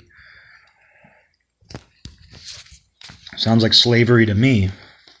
Show me those plantations where slaves were making thirty million dollars. They were signing thirty million dollars contracts. Show me that plantation. The one where they were driving Rolls Royces and eating at the best restaurants. And all of the white people at the plantation cheered them on as they worked. Yeah, the N F L's totally like slavery. It's just like a plantation, right? But the thing is, progressive liberals buy into that bullshit. They buy into this bullshit that people like Colin Kaepernick push. Meanwhile, they don't even think about what the N F L actually is, and it's way more progressive than than anything they've ever done or cared about. But you know what? The thing is, like, the typical N F L fan doesn't push that angle. The typical N F L fan doesn't watch it because it's very black. They don't buy a jersey of a black guy or worship him because he's black. I mean, people do like getting a taste of black culture. Like, there are people who like certain players because of the way they talk and dress and, you know, their personality, and, and some of them, you know, are very, very, um, very representative of black culture. Some people like that, but it's not the reason why people care about the N F L. It's not the reason why people root for these players. the reason why they root for these players and buy their jerseys is because they like the way they play and they like the sport. What is that? That's the story. N F L is a story. Every single N F L game is a story. Sometimes it's a boring game, and that's a boring story, but it's still a good game. You know, it's still, the sport is still good. But the story of the N F L, the story of the N F L is good. The story of the game is good. Therefore, you support these guys. With uh, Hollywood, with Hollywood, and what's funny is the running back on a couple of my teams growing up, he was a black kid with the nickname Hollywood. He was a prima donna, so they gave him the nickname Hollywood. He had an earring and a gold chain. His name was Brandon, which is hilarious, actually. I, I can't believe I just now thought of this. His mom was like the team cheerleader. Hollywood's mom was the team cheerleader. She would put pennies in empty soda cans and shake them on the on the sidelines and cheer us on, but specifically cheer him on. And she was literally shouting at all of our games, "Let's go, Brandon. Let's go, Brandon." Because Hollywood's real name was Brandon. And of course, his mom's going to call him Brandon. She'd be like, "Hollywood, let's go, Brandon." So it's hilarious to me that growing up, I was listening to a black woman shake cans full of pennies, screaming, "Let's go, Brandon," considering that what that slogan means today. But Hollywood, you know, he's a prima donna. His nickname was Hollywood. I just thought of that. But with, with Hollywood, California, the industry, uh, take an inhale here. With Hollywood, with the industry, I mean, they can't recreate that organically. And, you know, what makes the N F L good and what makes most N F L fans think nothing of rooting for a black guy or being a fan of a black guy who plays in the N F L, the reason why they don't, why they think nothing of it is because the story is good. The story of the N F L is a good one. It's fun to watch football. It satisfies you. But with, with what's coming out of Hollywood, you're distracted by these other symptoms because the story isn't good. If these were good stories, I don't think there would be nearly the level of controversy. Nobody had any problem liking black things. That's a weird thing that's gotten twisted over the years. When I was in junior high, most of what people listened to was black music. That was, by the time I was thirteen, everybody was listening to rap. The wigger phenomenon was taking off. I had to get my wigger reference in. The wigger phenomenon was taking off. You know, rich white girls were listening to rap all day, every day. They were listening to R and B. They were watching black movies. They were they they loved black celebrities. They were, you know, there was no issue. People loved black culture. Black culture was and is extremely popular in entertainment. And people who barely know, when I was growing up, where I grew up, these people barely knew any black people but loved black things. The black kids in my school were celebrities. They kind of tended to, to hang out with each other because people naturally do that, but they were all popular. I think everybody except for maybe one black kid in my school was popular. Kids looked to them as the embodiment of cool. That comedian Donald Glover had a good joke about that years ago. About ten years ago, he had a joke that was like, he's like, when I was a kid, like I, we switched schools, like my family moved and I had to switch schools. And when I went to my new school, he said, all of these white kids came up to me and were like, "What kind of shoes should I wear? What kind of rap should I listen to? What's cool?" And he was just like, "I'm into the Cranberries." And, you know, the way things are now, somebody would say like, oh, they were stereotyping him. Because he was a black kid at their school, they were assuming he's into shoes and rap. Well, a lot of black people are, you know, uh, you know, there's a lot of black guys are into shoes and, and rap. That shouldn't be a surprise to anybody. Oh, they stereotyped him when he came to his new school. They, they wanted to be his friend. And he wasn't saying it like it was a bad thing. He was just saying like, oh yeah, people thought I was going to be like this really cool guy because I was black, but I, I'm into the Cranberries. That was the joke. The joke was about him being a nerdy guy. You know, the joke was about him being a dork. a dork. It's about him being a dork. It wasn't about, it wasn't about, the, he wasn't upset they stereotyped him. He, he was just making a joke about how he was actually a dork, a dork. I thought it was a funny joke. But that experience that he talked about, and I think he's around my age. I think he's maybe a little older. But that was similar to the environment I grew up in, where all of the black kids in my school, with few exceptions, were kind of like little celebrities, where people like looked to them as the embodiment of cool. They had tons of friends. They were popular. So I grew up in an environment, like what makes all this stuff so twisted to me is I grew up in an environment where, one, I had pictures of black guys all over my walls. I still do. Come to my house, come to my bedroom. I don't let people in my bedroom because you open the door and there's just, there's photos of black guys all over the walls. No, I, I had a, like some sort of plaque with this big picture of Emmitt Smith on it. I had, a, I had the Michael Jordan Wings poster that I mentioned in the last episode. I had a, a Bo Jackson poster. It was Bo Jackson wearing shoulder pads and holding a baseball bat. A bunch of other things too, a bunch of other football related things as well. So like I grew up in a, at a time where like I thought these black athletes were the coolest people in the world.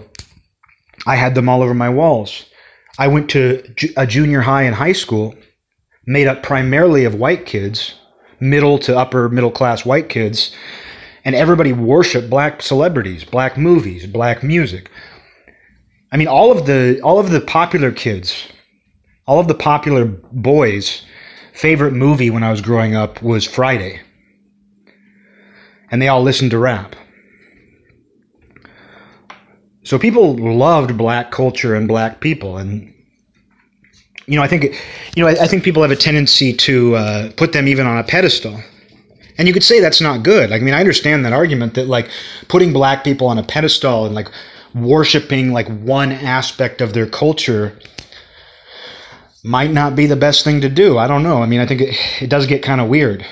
Does the the way people are about that stuff does get kind of weird. But point being, like there, I there was I, I never saw any. Um, I, I guess I don't think people needed an injection of that stuff. I don't think people needed. Lord of the Rings came out around that time. The Lord of the Rings movies hit the theater right around that time. All the kids that I went to school with listening to rap, watching Friday, they also loved Lord of the Rings. They didn't need Lord of the Rings to be injected with diversity. They already had a bunch of it. And this was a story in a specific world that didn't require that, that wasn't based around that. So why inject it now is my question. And you know, and all that stuff's increased since then. Like, I think white youth, even in the twenty years since I've been in school, white youth are even more into black people. They're even more into black things. So again, why the injection? What evidence is there that the way things were heading, the way things were, wasn't good enough? Like, where's the evidence of that?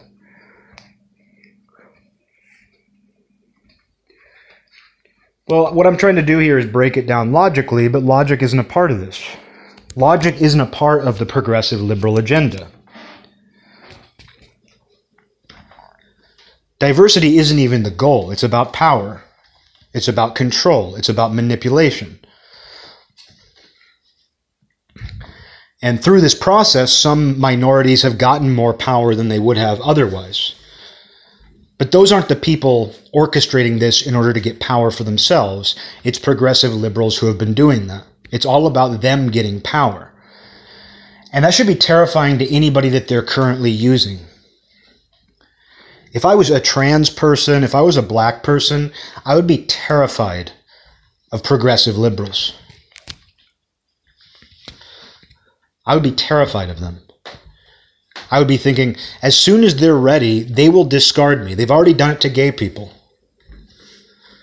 I was just thinking about this today, how, I guess I talked about it a little bit the other day about the pride thing, but how the pitch that was being presented for years, the gay marriage pitch, accepting gay people pitch was, hey, they're just like you. Gay people are just like you, dude. Gay people, gay people are just like you. They just want to have a white picket fence, nuclear family, and children. They just want to get married and adopt some children, dude. You think the the, the perverts, the, the guys in leather daddies costumes with leashes around their neck, they're just like a small minority. Most gay people are just uh, they're just like you, and they just want a family with a white picket fence and kids. You know, that was the the message. And a lot of gay gay people themselves are saying that. I just want to be able to do that. And and that was a, a strong argument, you know. That was a lot of people. That was an effective argument. A lot of people were convinced by it. And that was what the progressive liberal agenda was presenting. We just want this. We just want them to be able to do what, what you know, other people do.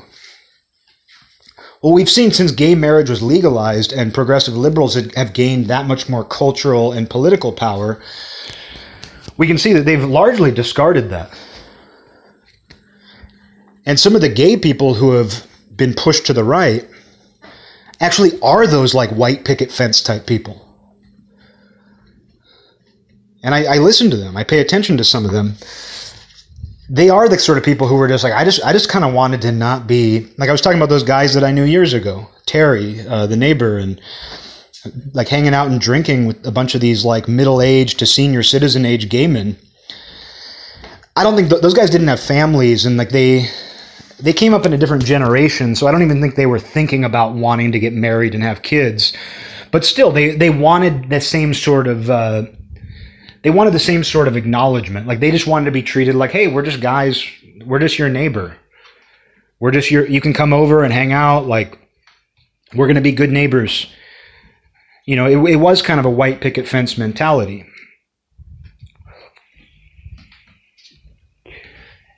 And the, the gay people who are very critical of the progressive left these days are often those types of guys, women too. Because they feel that they were used and discarded. And nasty things are said to them. The whole TERF thing is a good example. Calling, I, I'd never heard of that term TERF until, I think I heard it for the first time in two thousand sixteen, or I think it was two thousand fifteen, somewhere around there. twenty fifteen, two thousand sixteen, because, you know, this stuff, it was going on here before it was going on elsewhere. And at some point, there was some woman, I don't even know who she was, I don't know if I would recognize her name now, but a woman was coming to Olympia for some reason, and I was with this group of people who were like, oh my God, so-and-so is coming here.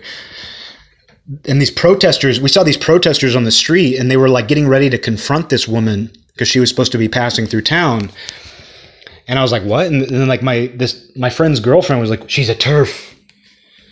They're going after her because she's a fucking TERF. Like, she deserves it. Like, and I, I didn't know what that was at the time, but I was like, oh, okay, these are, you know, lesbians and feminists who aren't into the direction that progressive liberalism is taking this. They were already starting to feel discarded. Now they really feel, now many people really feel that way. Of course, not all of them, probably a minority of them. I don't know. I, I, I don't know. I have no idea. But it's a viewpoint that you wouldn't have he- heard in years past. Like you wouldn't have seen this level of alliance between homosexuals and conservatives even five, ten years ago. I mean, you definitely wouldn't have seen it ten years ago. So it's interesting that they feel discarded, they feel used, and we've seen where they're labeled with hateful terms. They're labeled with condemnation. They're give, they're condemned and given scarlet letters. Because just being gay or lesbian now, now that there's far more acceptance of it, now that they can get married and live relatively normal lives, progressive liberals abandon them.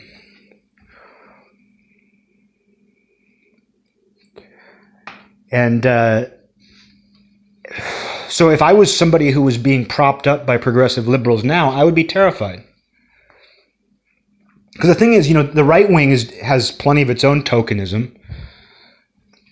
In the right wing now, again, this is something you never would have seen ten years ago, but the, it's not uncommon now for the right wing to prop up gay people, even on occasion trans people, black people. They like to prop them up. Oh, we have a black guy here.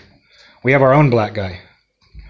Oh, oh, you're gonna you're gonna put a a black guy out to You're, you're gonna you're you're gonna prop this black guy up up. Uh, we're gonna prop our own black guy up. It's its own form of tokenism. I think the difference with that is it's it's kind of understood that. Well, I, I don't know. I don't know where I'm gonna go with that, but. You know, I think it's it's it's its own form of tokenism, but it's happening happening at a. I guess I guess what I mean is it's like conservatives aren't making that their platform.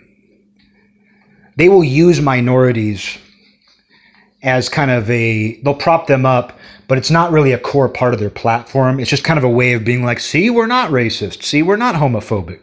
We have our own, and we're fine with them because they agree with us. But the level that we see. Progressive liberals propping up black people and the trans movement right now, I would be very scared if I was them. Because I would think these are the people who are going to be labeling us.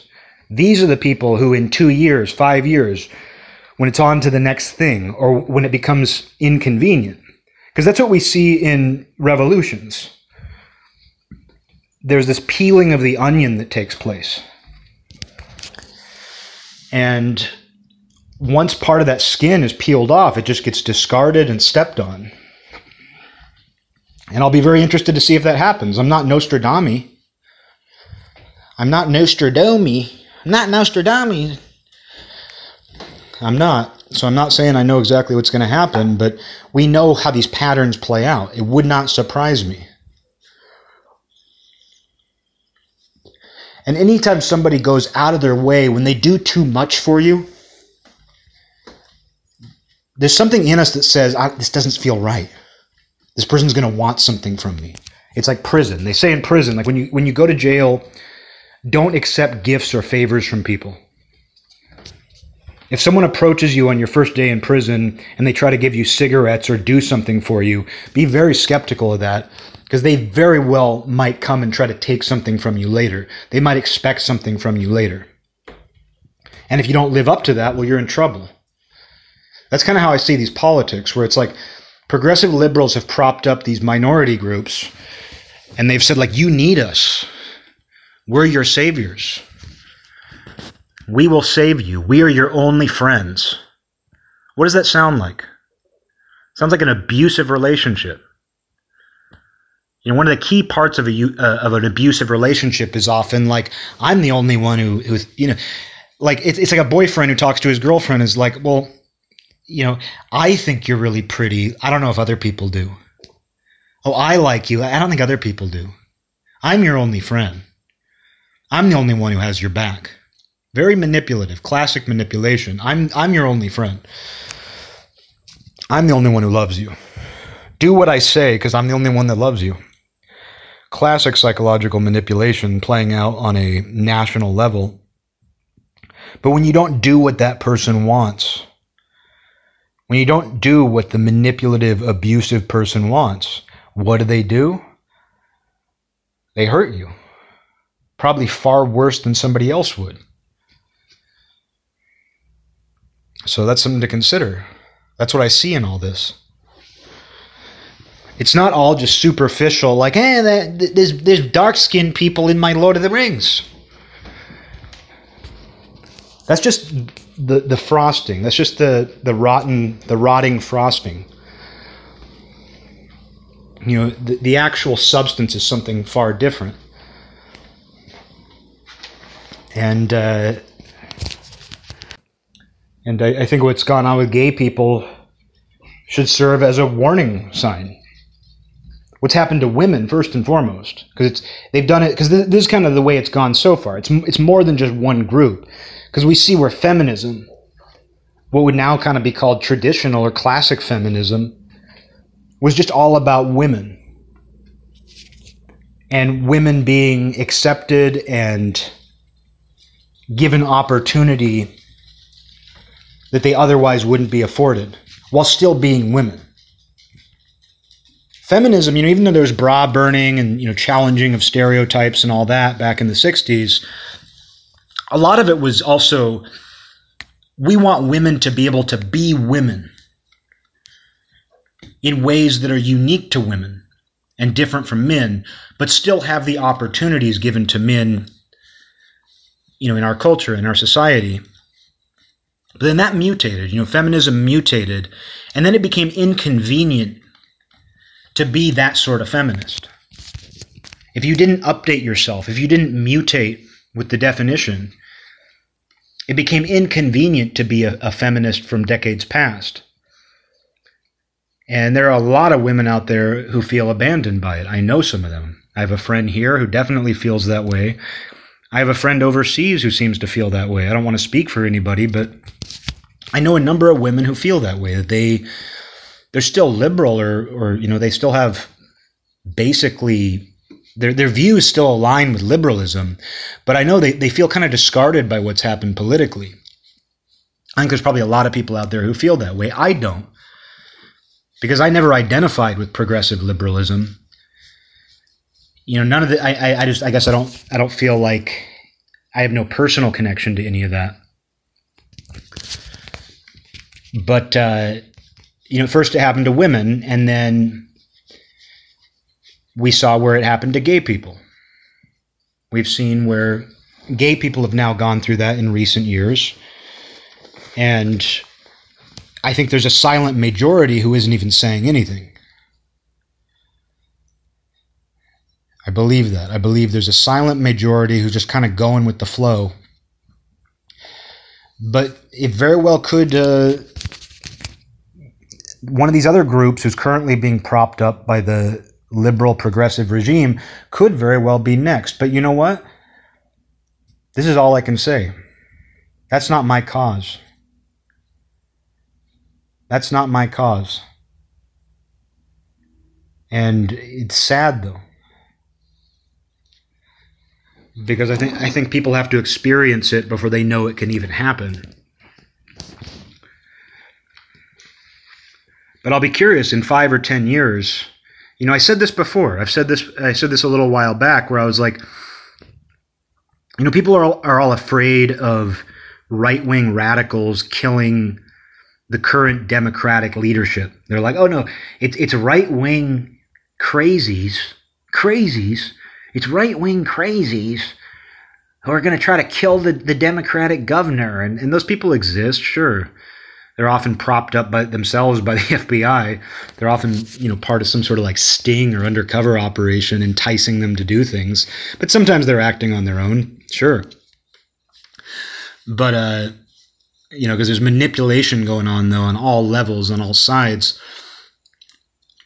But uh, my thing that I've been saying for years is like the people who are going to be putting Gavin Newsom's neck in a noose and putting... you know, Nancy Pelosi's head through the guillotine and whoever else, if she's even alive at this point, are going to be people who are going along.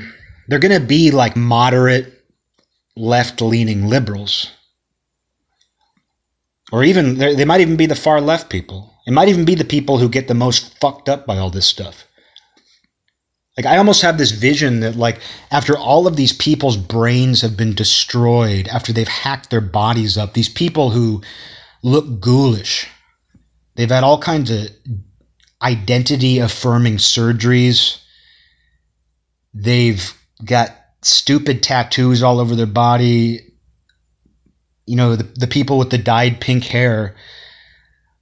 Like, a mob of, of them, they're going to be, like, charging at the enemy, and then the enemy's just going to hold up a mirror. It's going to be like a movie, and the enemy's just going to hold up a mirror, and they're going to look at themselves. They're going to look at what they've become, and they're going to turn around and head back to frickin' San Francisco. And we're going to be like, oh, shit, like, the people who ended up executing all of the Democrat and liberal politicians for abusing and manipulating them, it's going to be their freaking followers who do it.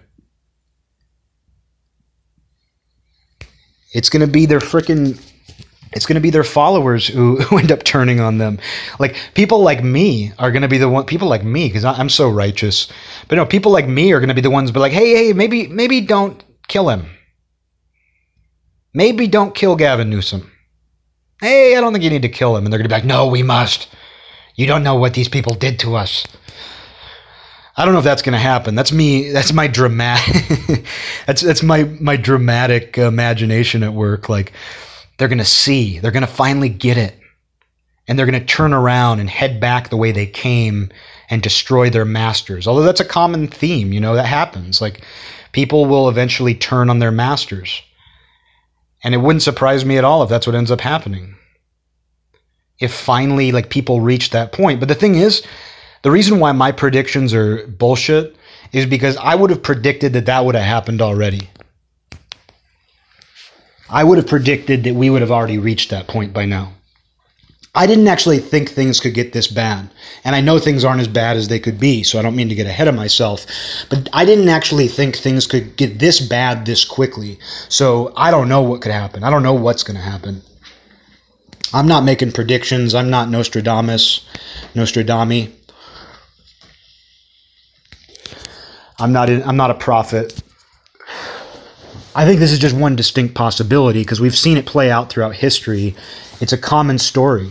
It's a story in our own real history, and it's a story that we often present in fiction where the people who are being manipulated and controlled wake up and they turn around and they say, "Hey, you were the one causing the problems.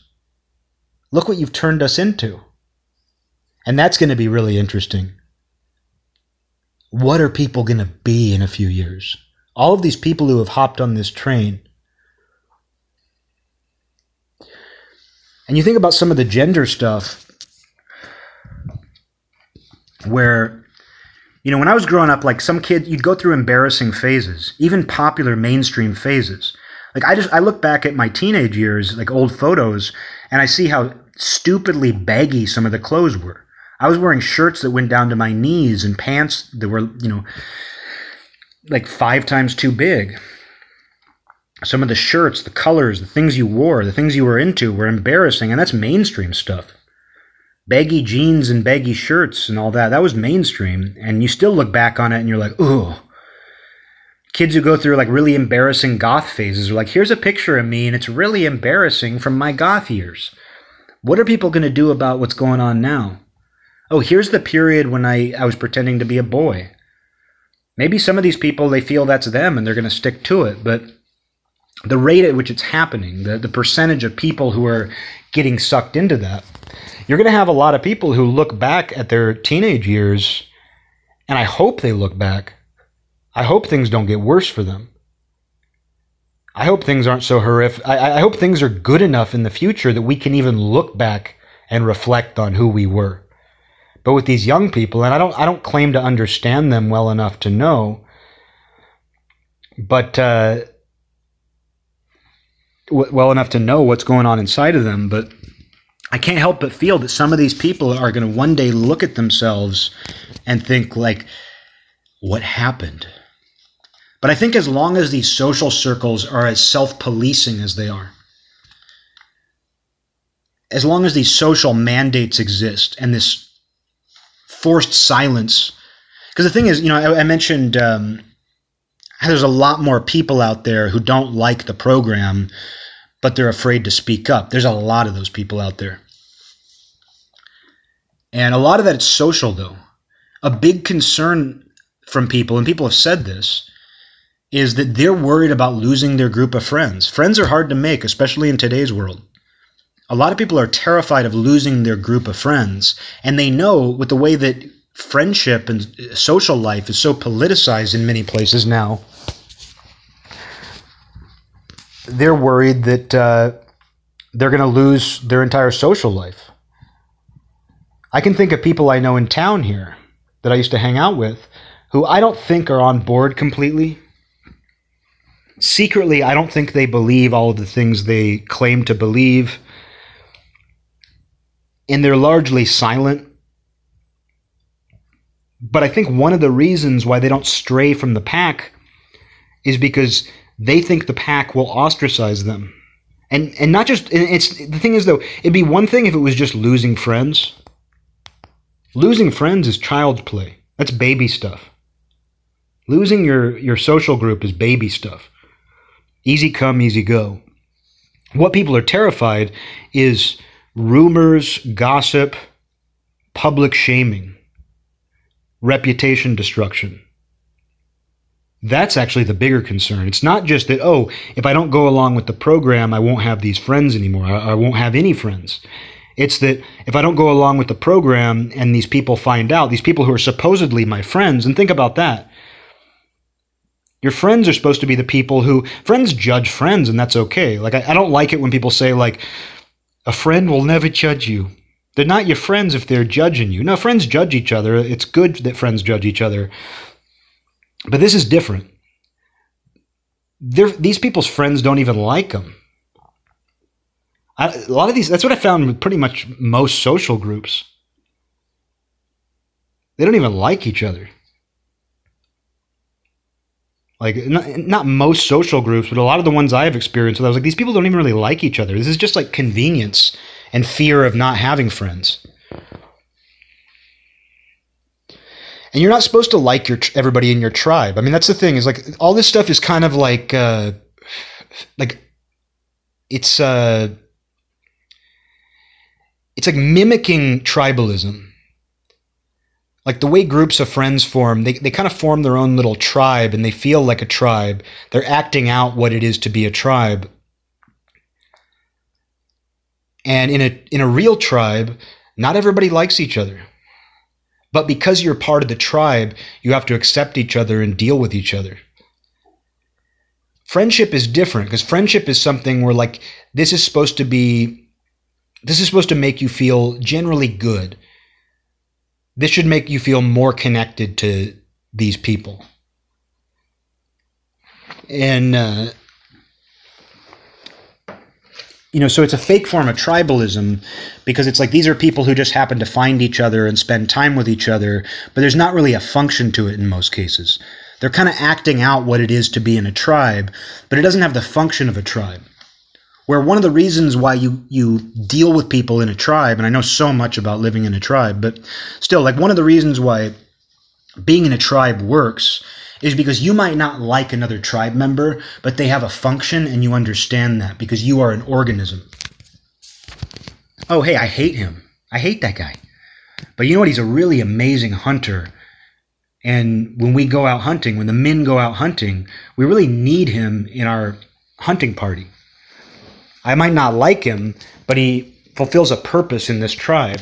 These, these friend groups, they kind of operate on this tribal mindset. But nobody's really fulfilling a function. Some people are just more dominant. But not going along with, with these pseudo-tribes means I might not just lose friends, but they might make it difficult for me to do anything. They might make it difficult for me to live in this town. They might make it difficult for me to make new friends. They might make it di- make my job difficult. There was a guy here who ran up, he was fine. He, he's a guy, he was in, um, he's an actor who splits his time between L A and Olympia, and he was in some movies in the eighties. I have, I've had mutual friends with him, but he like, he ran, he's a, he's like a super lefty Jewish guy, and he made music in the past. He's, he's a, definitely a narcissist, being an actor. He was in one of the Friday the thirteenth movies, or, or Nightmare on Elm Street. He was in, like, one of the Nightmare on Elm Street sequels. Not very famous, but he was in that. And uh, some people knew him around here. Like, I, I have a friend, one of my good friends uh, is friends with him. But some other people I knew, like, brushed up against him, like, like a, an acquaintance dated him. And he's a very liberal guy. Like, all of his beliefs are very liberal, and but he's very narcissistic, and he didn't like he didn't go along with the program. Like, I was never able to actually figure out what it was he did, but he was he was being called a misogynist, and people were confronting him in bars. A group of people that I know, well, I knew one of them, but he went with a group of other people, confronted this guy at a bar about his misogyny. And I was never able to actually find out what the misogyny was, because once that label is applied to somebody, it doesn't really matter what the reason is. He has this, he has the scarlet letter.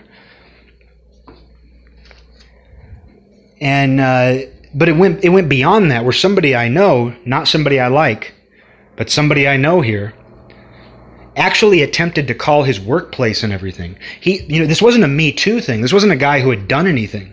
I know that much. It was some sort of comment he made one time.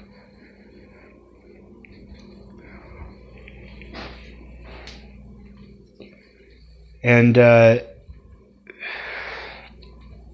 I mean, this is the same group of people who flipped out on a guy who was dating their friend because he said that male authors are better than female. I don't even know if that was how he stated it, but I heard about that one for weeks. And you would ask, like, well, why would you want to spend time with people like that? Well, I don't. I, I, this is when I drank all the time.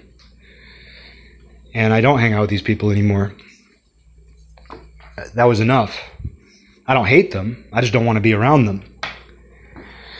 But this guy who had said like he like that male authors are better than female, I heard about that at parties for like a year. Did you hear what he said?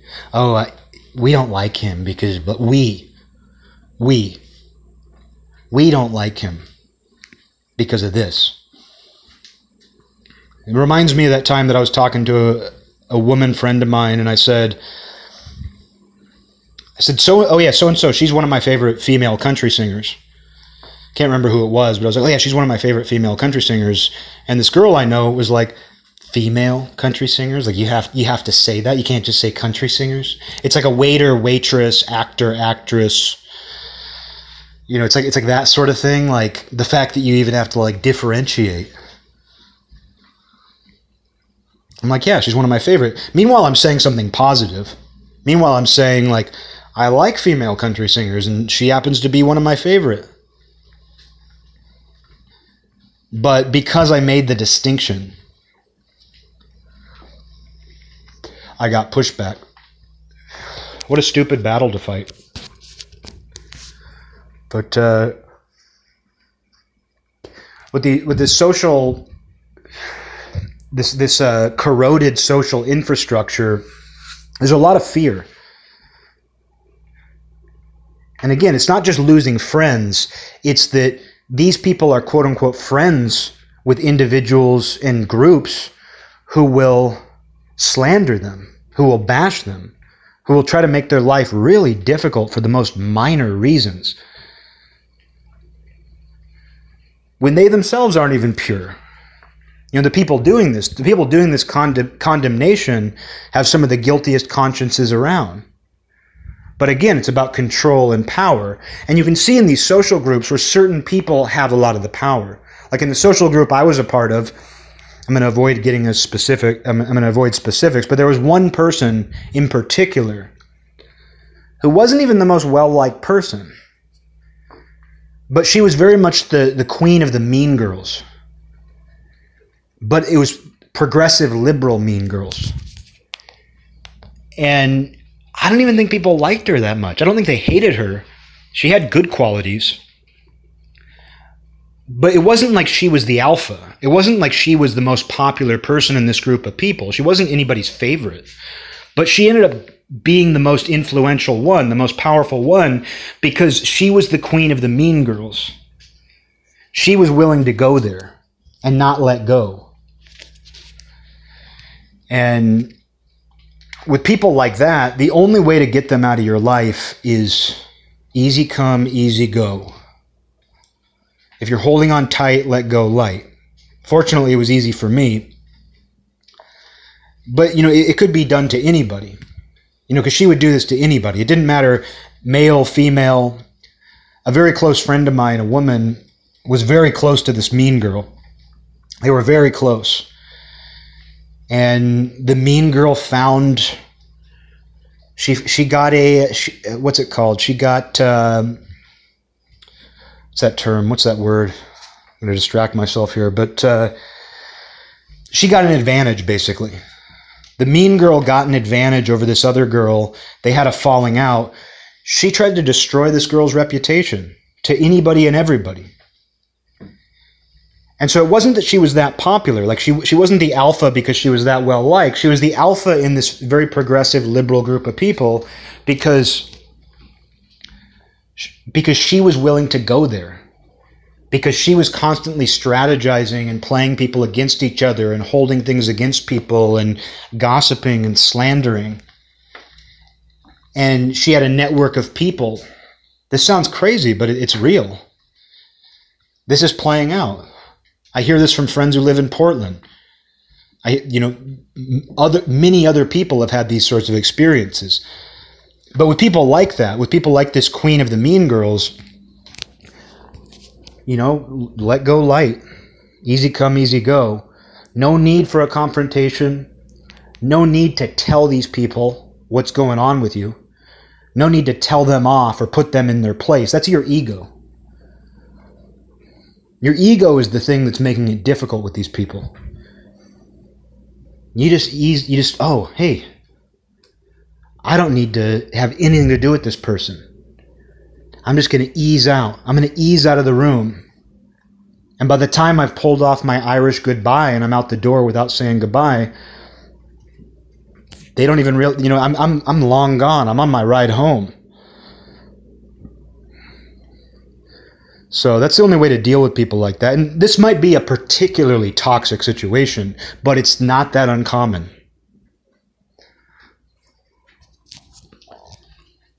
And so with this person, it was, yeah, that's all you can do.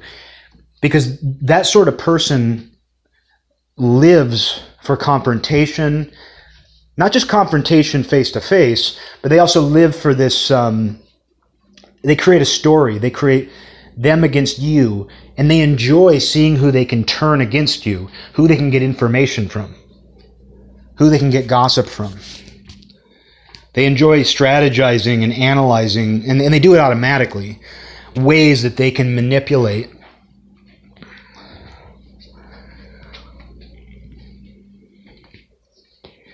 And those people gravitate toward politics.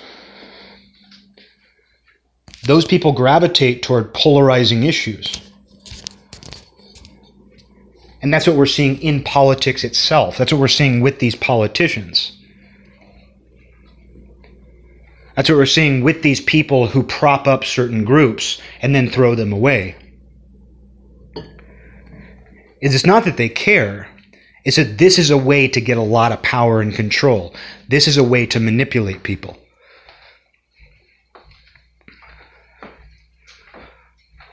So that's about all I got. A lot on these subjects lately. And you know, I, I don't have anything to say about the, the Supreme Court. I don't have anything to say about the Supremes. I'm concerned, but not too concerned about uh, the response. This gun, people are flipping out about this gun thing. The Supreme Court, you know, knocked down some law that was in place, something or another, that restricted carrying firearms out and about, something to that effect. It's not even, it's not something I need to think about, but that's got a lot of people really upset. And uh, pretty soon we're going to get a ruling here on ab- abortion, on abortion. Pretty soon we're going to get a ruling here on abortion. And based on what leaked a month ago, it very well could rile people up to a point we haven't seen for a couple years. I don't know. I think because the riots were so significant two years ago, a lot of people are constantly anticipating something like that happening again for good reason. But this has a chance of blowing up. We'll see. Because I know one of the ideas, like I, some people voted for Joe Obama, Bin Biden, saying like this is a, this this will be the pressure valve. If we get Joe Obama, Bin Biden in office, it'll be the pressure valve, and the left will be like, okay, our guy won. Not that Joe Obama's far left, but he was their guy. He was the guy they backed. But some people thought that would be the pressure valve. Oh, if we if we elect Trump, if Rumsfeld's back in office, like there's a lot of people out there who their their opinion was basically like, I really don't like what the left has been doing. I don't like Rumsfeld either. But if I vote Obama bin Biden in, it'll be like a pressure valve and it'll calm the country down.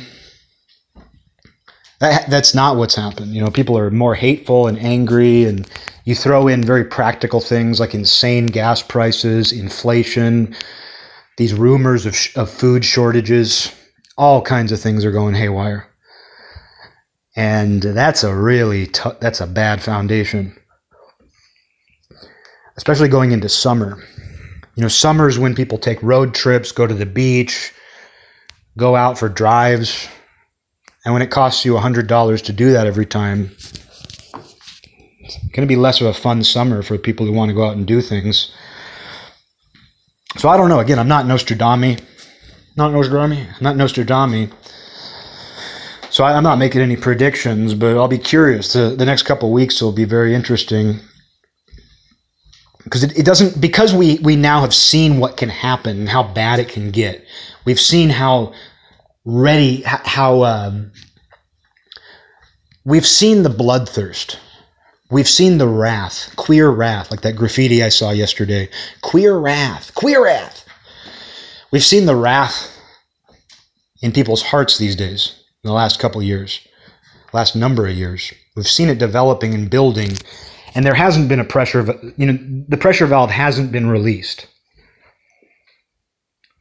In fact, things seem even more hysterical. So I don't know, you know, there's a powder keg here.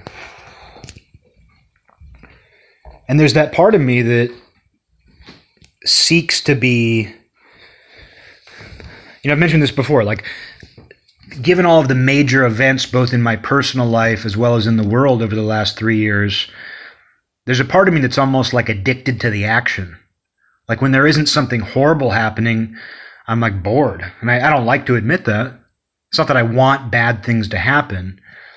It's that I got so used to bad things happening, life and world-changing events. You know, I, I mentioned before, it's like my mom died, coronavirus, riots, an insane election, everything that followed the election. I've gotten kind of addicted in a weird way to these major events happening, these bad events. And so there's this part of me that I don't like. But like hearing about what's going on with the Supreme Court, I'm like, well, it'll be exciting if there's riots.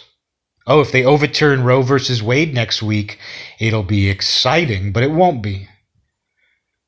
It'll be something to pay attention to. It will, um, it'll be big, but like, we don't want that, but I don't know what else. I just don't know what else is going to happen. People hate each other so much. They really do. Like, where was all this hate when I, where was all this hate when I was a much more miserable, hateful person? It's like one of those things like, where I'm like, I was ahead of my time.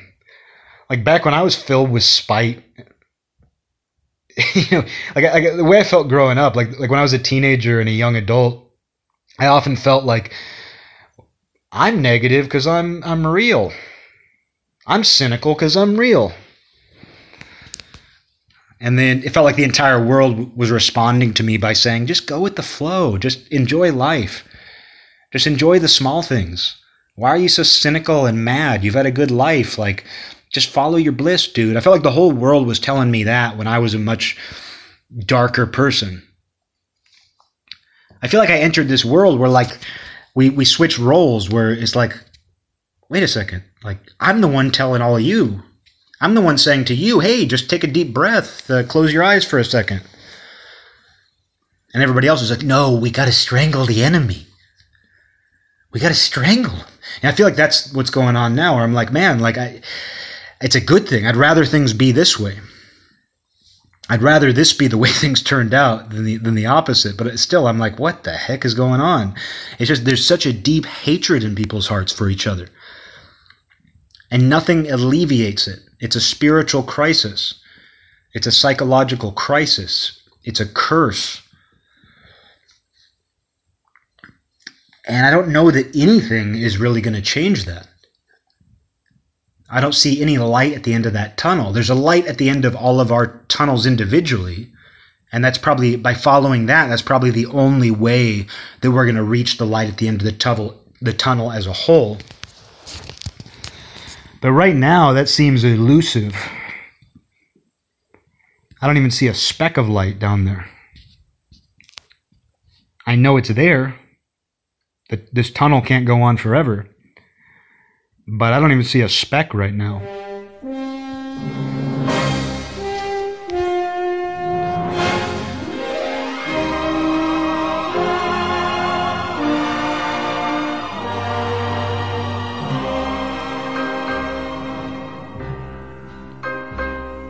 This land is mine. God gave this land to me. This brave, this golden land to me. And when the morning sun reveals her hills and plains, I see a land where children can